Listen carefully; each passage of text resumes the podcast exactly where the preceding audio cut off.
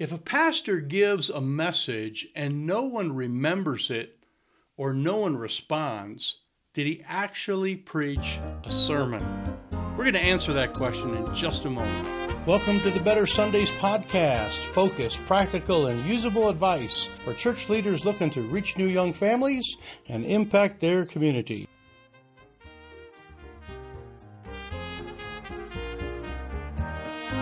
Greetings, greetings, greetings. This is Mike Holmes here at the Better Sundays podcast at reachkeep.com. So glad to have you here today. I just asked a question about if a pastor gives a message out in the woods, okay, and no one remembers it or no one responds, did he really give a sermon? And of course, the answer is the word will not return void. It's a wonderful thing when we take the word of God and either print it or preach it or, you know, promote it in one way or another, that God is going to use that in some way. And it is a sad thing, though, that if we give messages and, and, no one does remember what we've talked about or no one responds in any way. Now, I'm not saying we have to craft our messages just to get people to remember or to respond, but it is a great thing when people in their memory and in their hearts are changed by the things that we speak about one of the things in our sermons that we give as we kind of go through these nine fundamentals of preaching, one of those fundamentals is what we call the illustration. And it's kind of the, the, the spicy part of the meal. We've talked about the, the sermon as kind of being the, the meal. The pastor kind of presents a meal there, and he has the platter and he has the appetizers and, you know, those kind of things. One of the things that is kind of the spice of the meal, or sort of the salt of the meal, or in a, in a sense, he could even be sort of one of the side dishes, are the illustrations illustrations are so powerful that most of the sermons that you and I recall, we remember some of the illustrations from there. They're the rememberable thing, just like a, uh, a meal. We go, wow, that was a very savory meal, or very tasty, or very spicy, or you know something along that line. We tend to remember those things. So I want to give you some rules here for uh, the idea of illustrations and how to do them. Then I'm going to give you a couple sample illustrations, but first, I want to just cover a few things that I wrote down that have to do with like why illustrations are so powerful. One of the things I wrote down is that the illustrations are often uh, like a change of pace in a sermon.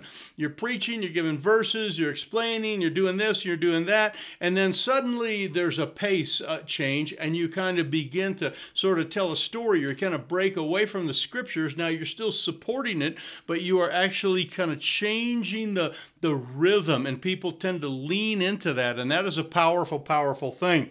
Another thing is that they are often kind of the, the most meaningful thing or the part that resonates. They're kind of that. Uh, um, Oh, you know the the thing that we grab hold of and it's like oh yes i remember that particular thing because stories are just kind of that way we tend to relate to the person who is telling it the last thing that I wrote down here about illustrations, why they're so powerful, is because they're often kind of that sort of the equal sign of a, of a message. They're sort of the conclusive part. They're the cha-ching, this is why we're here, you know, and they kind of tie it down. Jesus had many of those, you know, when he was telling a story and then, you know, whom was his neighbor, you know, that type of thing. It's like, ching, this is the point of the whole deal. So illustrations have a great way of sort of pulling things down into a tighter focus. Now, let me give you a couple rules here, what we call the three rules for illustrations. And, and if you've never been through any of our coaching or training, these are the kind of things that we will be training and working with you on. Uh, if you sign up for our preaching, uh, the, the fundamentals of pastoral preaching, uh, coaching, we're going to be going through your illustrations and helping you, listening to some of your sermons and going through some of these things. Here are a few rules that you want to, though, make for yourself when you're telling illustrations. Number one is make sure that that you don't read illustrations, okay? Make sure that you tell them. There's a difference here. And again, this is that pace that is different. Many times when we're speaking, we have a verse and we read it and we support it with, you know, five more verses and we read this and we read that. And it's all, we're just doing a lot of reading and a lot of information transfer. And suddenly we pull out and we start to tell a story. And this is where you don't want to read it. You want to make sure that you, you are telling that story. Jesus was excellent at this. He, he used parables and he used stories and, and people kind of again leaned into it, and never a man spoke like this. I mean, it was a powerful, powerful thing. So make sure your illustrations are ones that are are tellable, and just re- read through it a couple of times, and then just tell it. Don't you know? You don't need every single detail if it's you know something from the past or history. Just do the best you can and tell the story. The next one here is this idea that they are relevant, and of course Jesus used these too. He didn't give uh, illustrations that had to do with astrophysics or the internet or this or that or all sorts of other things. He talked about grain and sheep and growing things. Why is that? Because they were there, they were local, and they were obvious. Every one of us can tell stories and, and, give illustrations that are local and obvious. You, wherever you live, there is history that is local. There are things that are obvious. You might tell a story about the stoplight down at Third Street, or you might talk about the train tracks that run through your town and something that happened historically there. You might go back, you know, a, hundred years ago, what happened in your particular area. Those are things that are relevant. People tend to grab hold of those things. The last one, and this one I'll give you a couple demonstrations of, we'll talk about, are sermons, uh, illustrations that are relatable. Now, as the pre- preacher, the pastor, the guy delivering the Word of God, people are relating to you. Now, we're going to get the Word of God from our heart to their heart. Remember, a message prepared from a heart will reach a heart. A message prepared from a head will reach a head. So, we want to get them from our heart to their heart. So, they're going to relate to you. So, this is where illustrations come in that you make them relatable. There's something where you are talking to them specifically and making them, uh, you know, feel like they are connecting with the, the Word of God. This doesn't always mean that there's stories about yourself or your family or something that you did, but in some way or another, you are relating to them. We often use questions for this where we say, you know, have you ever? Or do you remember when? Or has there been a time when this happened? And as you do that, people are like, oh, yes, I remember that time. And they start to think about, you know, have you ever been down to 3rd Street there? And right at the bottom of 3rd Street, there's a train track that goes by. Right down there, there's something that happened years ago. Let me tell you about it. Okay, and you tell the story of something that happened right there because you found that in history, but you relate it to something, you know, have you ever been, have you ever seen, you know, has this ever happened to you? There are some ways that you can do this and i want to give you a couple of, of illustrations and i want to kind of t- tell them tell, give you the kind of the topic and then i'll kind of do them poorly and then i'll kind of go back through and do them uh, the right way. So this first one like say you're wanting to uh, relate uh, to something you're talking about pain and uh, you know sometimes there's little pains and big pains and some of those things and that that if you have a, a pain it, it is even though it's small it might be something that uh, is still very uh, very important to you okay? So you're telling this story story, or you're uh, getting ready to re- relate to this, and you're going to basically, here's what you're going to violate. You're going to kind of give too many illustrations. You're going to say, uh, Have you ever like stepped on a cactus, or got a splinter, or stepped on a needle, or had a paper cut, or poked yourself with a needle? You know, it's like, whoa, whoa, whoa. There's, there's way too many of them. The way you would want to do that is you would want to say, "Hey, let me ask you a question. How many of you have ever been like working on something and you had you were folding some paper and you got like a paper cut? Have you had that happen? Yeah, just the other day I was working at the church here, folding up some stuff, getting some things done, and something happened and I don't even remember what paper it was, but it got me right across the little finger, the tip of my little finger got a paper cut. It was so painful. How many of you ever had a little tiny pain, but it really bothered you in a big way?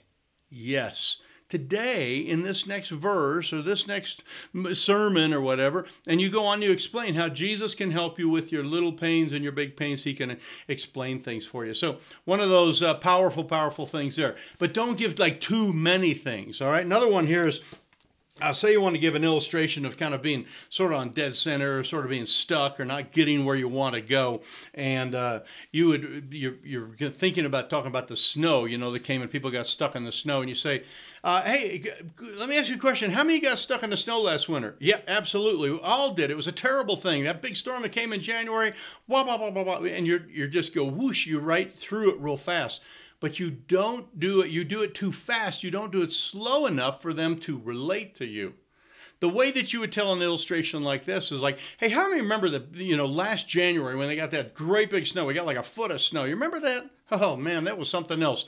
Let me ask you a question, okay? And this is for you people to drive, okay? How many of you during that storm, during I think it was the third and fourth and fifth of January, right in there, how many of you during that storm at one time or another? Your vehicle was spinning its tires and you were not getting where you needed to go. Have you had that happen? Yeah. Let me say something. There are times when we want to move forward and we seem to be held back but there's something that is hindering us. And today, in this verse, at this in this scripture, we're going to talk about things that hinder you from going forward. You see how you've taken that illustration, you take it nice and slow, and you didn't go fast. Many times people come up, pastors come up with very relatable topics, but they don't give a chance for response. Now, this is not like, tell me how you got stuck, and tell me how you got stuck, and tell me how you got, you know, you don't have to take time for that. But you can do, not, you know, how many got stuck? Yeah, kind of nod your head like that. They start nodding. It's like, yes, we all got stuck there. It was a terrible time. But let me tell you how we can move forward. The Bible has an answer here in Ephesians chapter 2. I'm going to give you this scripture, and you're going to see how we can move forward in our faith boom, boom, boom, and not be stuck anymore. So you just kind of talk that way. So uh, the first one is an illustration of kind of having like too many things, and the other one was uh, the idea of going too fast. Now let me give you one here, and this is sort of the idea of being like too broad, okay? And many times we do these relatable things, but it's just like uh, way too broad. I wrote this one down. The concept here would be like um, Jesus cares, and you're going to kind of be asking the question, uh, you know, have you ever uh, have you ever lost a loved one or stubbed your toe? Or been fired or how many of you have ever just been disappointed? it's like, of course, we've all been disappointed. You're not resonating with anyone if you say, Have you ever been disappointed?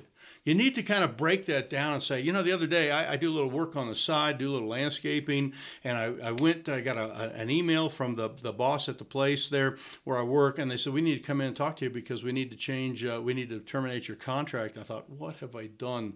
And I went in there and sat down, and I, I felt like, did I do something wrong? And I asked them, they said, oh, no, no. It's totally a budget cut thing. We just have a new CEO and he's cutting all the outside contractors. And folks, man, it hurt because this is a part of my income, part of something that I did. It's something we prepare for every week. I have equipment for it, and so I'm suddenly I am disappointed. Okay, but through my disappointment, and I don't know, maybe you had a disappointment like that too. Maybe you had something that you had great expectation and then it collapsed.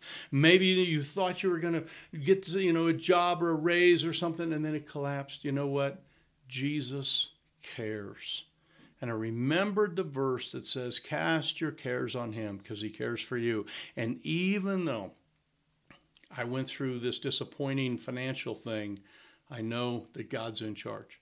You see, you can take an illustration like that and you can really make it relatable to people. This is a great thing. And people remember, they grab hold of it and they go, yes, this is what I what I love. So this is all in our course, the, the pastor and his preaching. We're going to go through these nine fundamentals. We'd love to have you uh, involved there. Folks, it would be a shame if you preach message after message after message and nobody remembered and nobody responded. How much better would it be if people's lives were changed and good things were going on. I was at a Bible study just the other day, and a lady said, I remember about three years ago you preached on a, and she told me part of my message from like three years ago. It was like, oh, I'm so glad I took time to make good illustrations and to have good visuals and to make that message clear. Because here was a lady that had been changed by that message several years ago, and you are the ones, Pastor, that are changing people's lives. They're not going to get changed in the right way by television or the public school system or pop culture or, you know, their job or whatever. I mean, all of those things we kind of live with, but it is the Bible and the Word of God that is going to change people's lives and we need to make sure that people are, are grabbing hold of it and do everything we can so they remember it, so they so they respond to it, so they grow from it, and you are then discipling.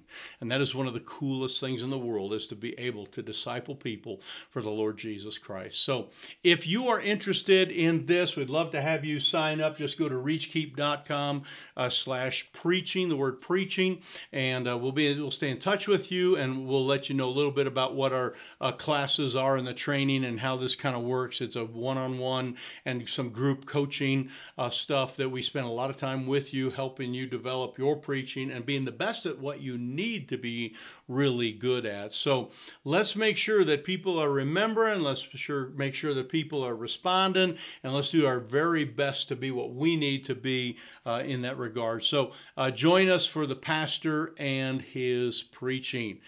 If Big if this has been helpful for you. If this has been helpful for you, give us a thumbs up. Here. If you're watching this on YouTube, make sure you subscribe to our channel. If you're listening to this on Spotify or Google or Apple Podcasts, and uh, make sure that then you share this with somebody else. We appreciate that very much. So thanks for being with us here today. This is Mike Holmes at the Better Sundays podcast at ReachKeep.com.